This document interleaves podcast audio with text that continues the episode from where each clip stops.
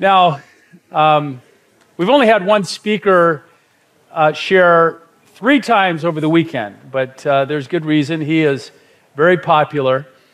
And I actually am involved in the local radio station here in Toowoomba, and we've had a very heavy rotation uh, advertising his talks.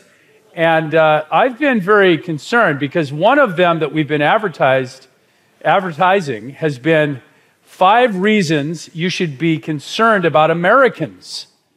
And I, I mean, what, what is with that? I mean, you're an American, and I am too, and it, it doesn't help. So I don't know. Maybe he's going to shed some light on what he is talking about. Would you put your hands together once again for the skateboarder, David Asscherick? Is the clicker out there?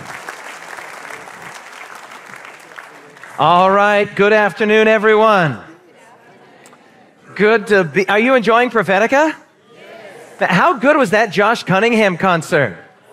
Man, I had front row seats. I was I was right there, and uh, getting video of it. And uh, he's a dear friend. By the way, that question about how do you get a beard like that, that could have easily been asked by me. It wasn't, but it could have been. I try not to covet things. I try not to be envious of things, but it is the truth that it's hard for me to be the friend of Josh because I'm in a continual state of envy about his beard. I've, I've tried to grow out a beard, but it doesn't really work. I just get like four little patches of like Brillo pads. Do you have Brillo pads here in Australia? It, it doesn't look good at all. So, uh, what we're going to be talking about here is five reasons to be nervous about America. I want to make the distinction not about Americans as such, but about America. I want to talk about America. And who better to do it than an American? Five reasons to be nervous about America. There's a lot of material we're going to cover here, so we're going to see just how fast I can speak. Okay, we're going to start with reason number one. The first is the enormous military and military spending. The United States military is astronomically large. The size of the United States military compared to all other nations is just fantastic. And I want to try and set a stage here for what that means and why that's significant and just how big we're talking about. First of all, the United States Senate recently approved, just a few months ago, a $700 billion annual budget for 2017. Now, that is not the largest annual budget that the United States has ever had. I think the largest budget was in 2010. There was a $768 billion. That's annual billion dollars being spent on defense budget. Now, just to try and put that in some sort of a context, the $700 billion budget, if it goes through, and there's every indication that President Trump will approve it, that that is $1.92 billion per day. Okay? Or to bring it down even a little tighter, that's $80 million an hour, every hour of every day of the year being spent on defense. Okay? Is that a large amount of money? It's, it's an impossibly large amount of money. And I want to talk about why that's significant and why it's something that we should be nervous about. Even as an American, I'm nervous about it. And I think, frankly, the rest of the world should be a little nervous as well. Hal Brands, in his Bloomberg article, Seven Deadly Myths of U.S. Defense Spending, says for decades, the United States has stabilized inter- the international order in part by maintaining what Brands calls a preponderance of military power. When you're spending something like $700 billion every single year, you are going to have a preponderance of military power. And especially in the post Cold War world, the United States has become not merely a superpower, but what you might call an uber power. Now, Brands here is suggesting that it is that preponderance of military power that allows there to be stability internationally. I would like to suggest that while that might appear to be the case superficially, in fact, it's actually destabilizing the global uh, uh, uh, situation, the global political situation, geopolitical. This is a graph that's put together by uh, nationalprioritiesproject.com, and this gives you just a sort of visual perspective on how much the United States is spending on defense and military relative to the other major nations, the top nations. So China, Saudi Arabia, Russia, United Kingdom, India, France, and Japan. So if you're looking at that graph and thinking, you know what, it looks like the United States spends more on defense spending than the next six, seven, or eight nations combined, you would be correct. You would be correct. That is an astronomical amount of money. not just in conventional, but this is the thing that's probably the most terrifying. This graph here is estimated global nuclear warhead inventories as of 2017. Now you've got everybody else down here France, China, UK, Pakistan, India, Israel, and of course the United States and Russia as a, as a byproduct of the proliferation of, of um, not a byproduct, but the product of a proliferation of the nuclear escalation that took place during the Cold War. You notice that um, uh, you have 1,950 in Russia and 1,800. These are deployed, not just the stockpiled, but deployed. The light blue there is retired. So you probably are aware that this is enough, uh, uh, conventional warfare aside, nuclear warfare alone, this is enough nuclear uh, weaponry to destroy the earth over and over and over again. There are estimates that the earth could be destroyed some 7,000 or 7,500 times over and over again. It's just absolutely astonishing. A story is told by a man by the name of Gatling. I think his name was William Gatling. I might have his first name wrong. But when he invented a gun called the Gatling gun, he brought out the major arms players in the United States at the time to show them his invention. And it was a gun that allowed rapid fire. There was a crank arm on it, and you could just you could you could dispense a huge amount of bullets where you didn't have this musket loading taking a long time. You could just dispense a tremendous number of bullets in very short order. And as Gatling was giving a demonstration of this to these arms dealers that were coming to look at it, this is back in, I think, the early 1800s, one of the arms dealers remarked and said, But, but Mr. Gatling, won't this make war all the more terrible? To which, without missing a beat, Mr. Gatling uh, reportedly responded, No, this weapon will make war impossible. The idea was that, that it would be so obvious, that it would be so easy to take human life, that people would somehow magically, in a eureka moment, see the futility of war. Just a single question. Was Mr. Gatling's reasoning correct or incorrect? Is decidedly incorrect. And so the first reason to be nervous about the United States is just an astronomical amount of money that's being spent year after year after year after year. And of course, the United States, if somebody was here, a hawkish defender of U.S. military spending, were here to debate me on the stage, they would say this is necessary. It's required in order to maintain international order and stability. Reason number two would be my response. The rise of the so-called military industrial complex in combination with United States foreign policy. Let me talk to you about that term there. That term, military industrial complex, was first used by the 34th, the 34th President of the United States of America, Dwight D. Eisenhower, January 17, 1961, in his farewell address to the American people. And I want you to listen very carefully because Eisenhower's words are almost prophetic. Notice, he says the conjunction of an immense military establishment and a large arms industry is, the, is new in the American experience. This is new, right? This is post World War I, post World War II, and all of a sudden the United States, in meteoric rise, is on the scene as the preeminent superpower. And so Eisenhower says this is new in the American experience. He goes on. The total influence, economic, political, even spiritual, he says, very insightful man, is felt in every city, in every state house, in every office of the federal government. We, we recognize the imperative need for this development, yet we must not fail to comprehend its grave implications. Our toil as Americans, resources, and livelihood are all involved. So is the very structure of our society. In the councils of government, we must guard against the acquisition of unwarranted influence. Now, watch where he goes. He's going to coin the term right here. Whether sought or unsought by the military industrial complex. He says we need to be careful the influence here, whether sought or unsought. He goes on to say the potential for the disastrous rise of misplaced power exists and will persist. We must never let the weight of this combination endanger our liberties or democratic processes. We should take nothing for granted. Only an alert, knowledgeable citizenry can compel the proper meshing of the huge industrial and military machinery of defense with our, and notice these next two words. What are the next two words? Peaceful methods and goals so that security and liberty may prosper together. Let me translate all of those words that Eisenhower put there in his farewell address. He's basically saying foreign war is good for business in America. And this is a terrifying combination.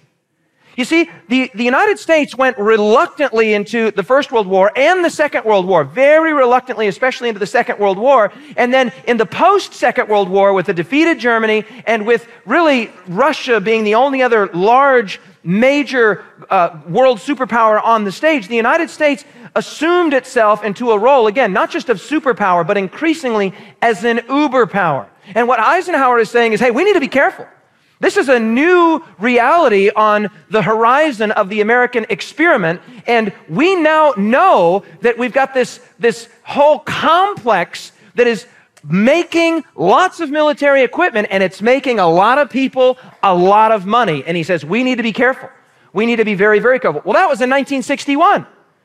The question is, what has happened? Have Eisenhower's concerns have, were, they mis, were they unfounded? Was he being alarmist? Or have his concerns come to fruition? And the answer is they have come to fruition in a terrifying way. Because what we have seen increasingly is that the United States positions itself as a kind of policing force for the world right? We see ourselves in this sort of, you know, but we're the ones, the, everybody's up playing on the playground, and the United States is there as the teacher, sort of adjudicating and, and uh, d- deciding between various regional conflicts. Well, then you get the situation, and I don't probably have to tell you this, where some of the things that the United States gets involved in are very questionable highly questionable. And we're supposedly going in in the name of freedom and of liberty and all of this, but it's hard to deny for the, for the honest observer that there is a significant financial incentive to go to war. I want to say that again. A significant financial incentive to go to war. And friends, that is a terrifying combination. When war becomes profitable, you have the develop, development of the military industrial complex. And Eisenhower, not some alarmist preacher of Bible prophecy, the 34th president of the United States of America said, This is something we need to be very, very careful about. And there is a byproduct of this massive military industrial complex that has just grown exponentially, especially in the wake of the, uh, of the fall of communism. Okay? That's why I showed you those graphs there. And that's my third reason to be nervous about America the increasing militarization of the United States' domestic police force. What happens is now that you have this huge proliferation of arms and arms manufacturers literally flooding the American military market, well, when newer and better and faster and greater guns and, and cannons and planes and other things are being produced, then what happens? It's like, well, how do, what do we do with the old stuff? And increasingly what's happened is many of these weapons that have been developed for foreign wars are now being sold back to domestic police forces by the United States military and the federal government. Barack Obama recognized this in May 18, 2015, and he said these uh, important words, and they're frankly insightful words. He says, We have seen how militarized gear can sometimes give people, he's talking about United States citizens, a feeling like it's an occupying force as opposed to a force that's a part of the community that's protecting and serving them. So we're going to prohibit equipment made for the battlefield that is not appropriate for local police departments. He said this in 2015. That order, however, has been overturned by President Trump. And this has been lampooned in numerous situations. This is 1965. You have Barney Fife. You know who Barney Fife is? Right? So you have the Andy Griffith Show in 1965, and in 2014, you have 2014, you have the military, militarization of our local police forces. And then I love this quote from Abraham Maslow: "When you're a hammer, everything looks like a nail." When you have this massive proliferation of, of, of spending and of the military industrial complex, that is not only leaking all over the world, it's becoming increasingly common even in the United States. And probably you have seen some of these images. This is an image, a recent image from Baton Rouge, Louisiana, that went viral right? What you have is just a, a, a, a, person clearly unarmed, clearly not a threat, and you have these Robocop looking figures. These, this is not the American military. This is a local police force in Baton Rouge, Louisiana. And these images just are, there more and more of them. This is again just a local police force. This might as well be the streets of Afghanistan or of Iraq, right? Again and again. Here's yet another one. This is the St. Louis Police Department. Now, I don't know how that makes you feel as an Australian, but I can tell you this. As an American, as somebody whose brother is a police officer, my older brother's been a police officer for, oh man, he was, he was in the military, then he went straight into the police, I don't know, 25 years or something like that. I am thankful for law enforcement, right? I think we need law enforcement for basic, uh, you know, civil uh, conduct and, and to maintain law and order. I get all of that. But that looks terrifying. And what's happening is, is that we're seeing a spilling over the militarization of the industrial complex back into domestic police forces. And this has been noted by numerous people, numerous magazine articles, and books, including this one by Radley Balko, uh, Rise of the Warrior Cop, the militarization of America's police forces. And so, as an American, there is a real concern that we have so much money, we just can't afford to not keep uh, to not keep spending money on military things. Well, how do we keep the flow going? And what we're seeing is all of a sudden, our own streets at times can begin to look like demilitarized zones from war torn nations far away. Okay, reason number three. Now, reason number four is just two words, and you probably could have guessed it Donald Trump. Now, I'm just going to leave that right there. I'm just going to leave that right there because I don't want to be perceived as saying things that are political. I'm actually I'm, try- I'm actually a very apolitical person. Uh, if you ever come and talk to me about American politics or Australian politics, in fact, I have numerous church members who know far more about American politics than I do. At least they're far more loyal to American political watching than I am. But I can say this. President Trump, and this is, this is not political, this is just factual, right? This is just observational. President Trump is a unique president, unlike any president we've ever seen in the history of the United States of America, right? He's unique on many levels right? And one of the things that makes some of us very nervous is not only is he unique, but he's volatile, right? I mean, the, you just look at the guy and he just looks like, was that the guy that I would want to have his, uh, the ability, the capacity to have his finger on the nuclear weapon, on the nuclear button? What's interesting is, is that this was one of the critiques that was raised of President Trump in the lead up to the recent election. And people like Clinton and Bernie Sanders and others were saying, this is not a guy that you want with the capacity or the ability to have his finger on the nuclear button. And a lot of people poo pooed that and said, nah, there's nothing to it. Nah, there's no issue with that. And all of a sudden, look at what we have. We have a rapid and frankly terrifying escalation with North Korea and Kim Jong un. I had a good friend of mine, a very intelligent friend of mine, who is a keen observer of international politics, also a very wealthy person. And he sent me an article recently that basically said war with North Korea is inevitable, and here are the reasons why. Now, I just want to let this sink into your mind. I don't know if it is or it isn't, and I'm not making any predictions here. My friend says war with North Korea is inevitable. But I want to say this. If and when this happens, and I sure hope it doesn't, this will not be a conventional military affair. Because Korea has the capacity, by all indications, for a nuclear war, this is a brave new world that is absolutely terrifying. And would I rather see somebody that was a little more moderate, somebody that was, yes, yes. And so, reason number four, and this is not a comment on his social policy or on his economic policy. Uh, frankly, these things are, are not major interest to me. But when I see that man and I see the way he acts and I see the way he has acted over the course of his life, and I think it is terrifying that this man is in charge as the commander in chief of the largest military that the world has ever seen, a military that is capable of blowing the earth up again and again.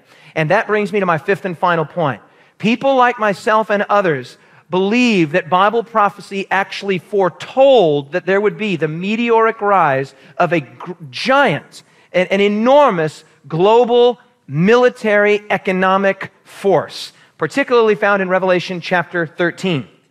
Now, I brought Revelation chapter 13 up here to read, and it is fairly complicated. I'm not pretending like it's not.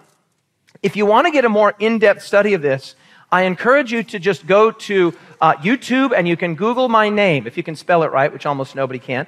Asscherick, A S S C H E R I C K, just like it sounds, right? and you can type in United States. If you put in Asscherick United States, a number of presentations that I have done on the United States and Bible prophecy will come up. And I'll walk you through in detail the symbolic imagery of Revelation chapter 13. So what I'm going to do next is going to be very quick and a very a very, very, very summarized version of the concern that I have and others share.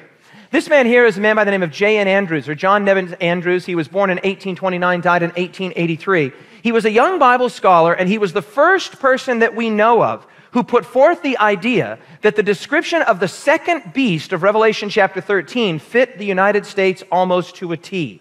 What you see when you come to Revelation chapter 13, there are two beasts. You have the sea beast that rises up out of the sea. That's why he's referred to as the sea beast. And there are a number of identifying marks about the sea beast, right? This first beast has been widely regarded by historicist interpreters of Bible prophecy as the medieval church right? But there's always been this second beast that comes up out of the earth, has two horns like a lamb, and speaks like a dragon.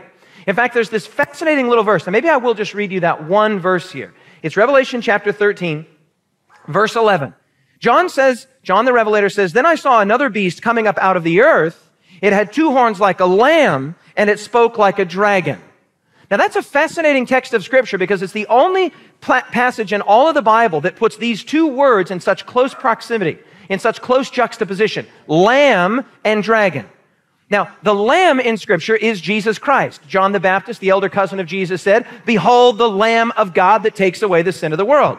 The dragon is always a symbol for Satan himself. And so, what you have is this really tense juxtaposition, this, this combination of lamb like properties and dragon like properties. And so, people have been looking at the first beast of Revelation 13 for, for literally centuries and saying that looks like the medieval church. It looks exactly like the little horn of Daniel chapter 7 and 8.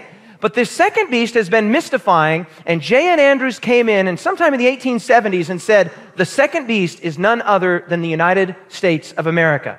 And this is the identifying marks of the second beast. He exercises the authority of that first sea beast. He causes the earth to worship a beast. Great signs, even fire from heaven. I wish I had time to develop what that might mean fire from heaven, miraculous fire from heaven, deceives earth by signs, makes an image of the first beast, gives breath to the sea beast, the first beast, threatens death to all noncompliance, enforces a mark of loyalty referred to as the mark of the beast, and employs economic threats and means. Just a quick word on that. The fact that the second beast is able to employ a universal mark and universal economic sanctions strongly suggests that it has to be, in fact, it doesn't just suggest it, it demands that this is a power with econo- world, global economic power and influence. The fact that it threatens the earth, the entire earth, it has to also have military influence. And so you don't have a, you don't have a lot of powers that could frankly fit this. If Uganda or Jamaica or Zimbabwe suddenly decided to enforce some kind of a mark, very few countries would pay them any attention right? But the United States of America, there's a saying that goes like this When the United States of America sneezes, the world gets a cold, right? There is an influence there, not just an economic influence, not just a military influence, but even a cultural influence. And so when you go to Revelation chapter 13, you're looking for these seven or eight identifying marks. You're looking for a nation that arises in a new area, that advocates lamb like principles. Remember, he has lamb like horns. No crown or king on those horns. According to the prophecy, it's going to arise around 1798. It will grow up as a young power. It will have global military and economic influence. It will develop a tight bond with that first beast, the medieval uh, church, and it will come eventually to speak like a dragon. Well, it's not a coincidence that the Declaration of Independence was signed July 4th, 1776, and the first Constitutional Convention of the United States of America was convened in 1787. The Declaration of Independence says we hold these truths to be self evident that all men are created equal, that they are endowed by their Creator with certain unalienable rights, that among these are life, liberty, and the pursuit of happiness. And that to secure these rights, governments are instituted among men, deriving their just powers from the consent of the governed, that whenever any form of government becomes destructive of these ends, this sounds almost Eisenhower esque. It is the right of the people, that's what he talked about, an informed citizenry, to alter or to abolish that government and to institute new government, laying its foundation on such principles and organizing powers in such form. We could talk about the Establishment Clause. Congress will make no law respecting the establishment of religion or the free exercise thereof. Basically, if you look at the history of what was called the American experiment, it was founded upon two principles what we might call republicanism and Protestantism. Republicanism is freedom from a king, Protestantism was freedom from a pope. And on these two principles, the American experiment went forward. Not a government over the people, but a government of and for and by the people. If you are a lover of liberty and or a student of Bible prophecy, this should make you very nervous. It's the age old question, where does an 800 pound gorilla sit? And the answer is wherever he wants. I close with this remarkable passage right in Revelation chapter 14. It says, Here is the patience of the saints. Here are those that keep the commandments of God and the faith of Jesus. There will be a people on earth who will resist tyranny of all kinds, religious and governmental. I am nervous about the United States of America, not just based on evidence, on, on, the evidentiary perspective, not just based on observation and seeing the trajectory of the United States, especially since World War II, but also based on Bible prophecy. And when you put Bible prophecy together with the meteoric rise, economic and military and cultural influence of the United States, there are reasons to be nervous about the United States of America.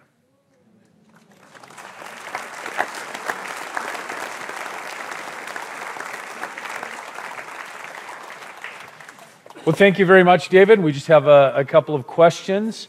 Um, first of all, let me kick off with this one. Do you think China or Russia may do a better job of world policemen? No, no. It's a great question because what's happening is in a fallen world, and this is why it's so critical that we have a larger biblical perspective, a larger spiritual perspective, what I call a meta narrative, right?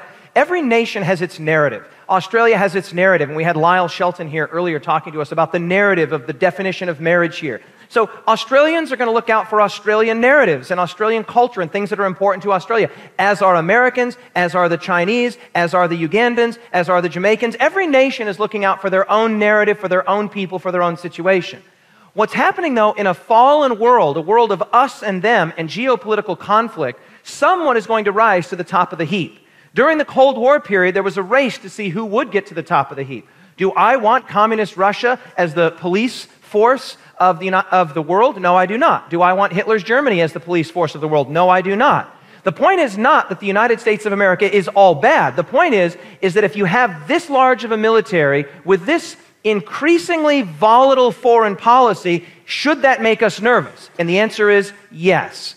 I will say this, and it might sound slightly in tension with what I just presented. But of all the nations that there are on earth, I would prefer the policing to be done by a nation like the United States of America that at least ostensibly upholds principles like liberty and freedom and justice. But the point is, is that in the words, the immortal words of Lord Acton, power tends to corrupt, but absolute power corrupts absolutely. absolutely.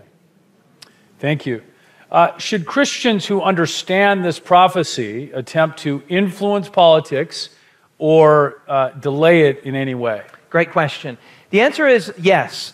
Uh, I think that they should be involved in American politics. A friend of mine, Dr. Ben Carson, recently ran for the president of the United States of America. And uh, when I first heard that he was going to do this, I thought, Dr. Carson, you've lost your mind. And at no stage along the process did I think that he had done anything other than lost his mind, which was kind of an irony because he's a neurosurgeon, but that's beside the point. um, I, I, didn't hold him in contempt for it. I actually thought it was an ambitious and audacious thing. I, I thought, man, good for you, Dr. Carson. I mean, the, the truth of the matter is, is that eventually the political machine ate him up and will eat up any honest person. I just have to emphasize yeah, that. Will right. eat up any honest person. And Dr. Ben Carson is an honest person. He is now, I think, the director of the Housing and Urban Development uh, mm. uh, group there in the United States. He's got a governmental job. So, yes, people like Daniel and Joseph, God fearing people, should be involved in politics. The problem is, is that almost no one gets in to the modern political game and gets out unscathed, yeah. right? You go in and you get muddied. You get dirtied. You get, there's all of this intrigue and power plays and all of that. It's very, very difficult. So, do I believe, especially at a grassroots level, that Christians should be voicing their concerns and, and speaking out? Absolutely. I love Lyle Shelton's presentation as a case in point. This is a very good case in point where basic Christian values and, and frankly just basic teleology, a man and a woman, are under attack from a radical movement, right? Should we be quiet? No, we should not be quiet. Should we speak up? Yes, we should speak up. And so even here, I'm speaking up right now. I'm speaking up right now. I, as an American, am deeply concerned about the trajectory of American influence. Do I have huge influence? No, I do not have huge influence. Do you? Probably not. But the influence that you do have, you can use to try in your own sphere of influence make the world a better place with what I call common sense and with just a biblical awareness mm. that as that beautiful did you enjoy the movie last night yes as that profoundly excellent movie last night pointed out we are just a pale blue dot suspended in a sunbeam. Right? There is a macro picture going on here. And the macro picture is that there is a God and he is good. And it, if the whole world goes to hell in a handbasket, which frankly it's not far away, God is still on the throne of the universe. Very good. Thank you. Is those, yeah, you can apply that. Good. Every response is so good. Very kind. You're very kind. Um, finally, is Australia's close tie with the United States a good or a bad thing in light of what you've just been talking about? The, the, okay, Australia is a, okay, here's the thing. Australia is a very small nation, right? Small, you're not small geographically, but you're, what are you, 24 million people right now? So I don't, this is how it worked for me when I was, yeah, I was never very big, right? So, so if I was on the playground and there was somebody like Rome, right? And I could either be an enemy of Rome, I'm talking about Rome Julia, who's given our talk here, or I could be the no. friend of Rome. By the way, isn't his name just absolutely perfect? Yeah. Uh, um, by the way, Rome did eventually have an emperor that con- professed Christianity, and I'm so glad that Rome professes Christianity yeah, as well. He's a genuine right. godly man. But if given the option to align myself as a skinny little boy with somebody like Rome or to be at odds with somebody like Rome, I'm going to become his friend.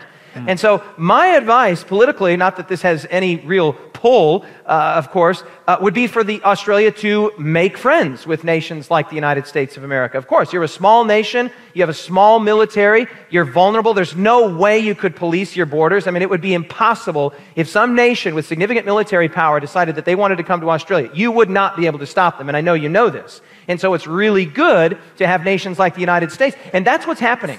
U.S. foreign policy basically goes like this. They say, look, we know you're a small nation. You stand for basic democratic and capitalist principles. You cannot defend yourselves. We will defend you. Okay? And they'll leverage that defense to their own economic advantage, which is great. It's worked reasonably well since World War II onward. The problem is, is that the I think you would have to be a naive observer to think that the United States is always magnanimous, that they're always liberty seeking, that they always have the best interest. No, no, no. They are driven, like, like all people and all nations can be driven by economics, they can be driven by power, and they can be driven by less than um, virtuous uh, uh, motives. And uh, that is, I think, what's happening. And so, yeah, go ahead. Be friends of the United States of America, but be aware that 800 pound gorilla can turn, and uh, I think we're already seeing evidences that it's happening. Would you put your hands together and thank David Asscherick for being here? I mean, such a blessing. Thank you, guys. It's been great. Thank you, David. Awesome. Oh, wow, look at that. Yep. Excellent. And uh, I've always wanted a black box with an orange ribbon. Thank you. Thank you. Fantastic.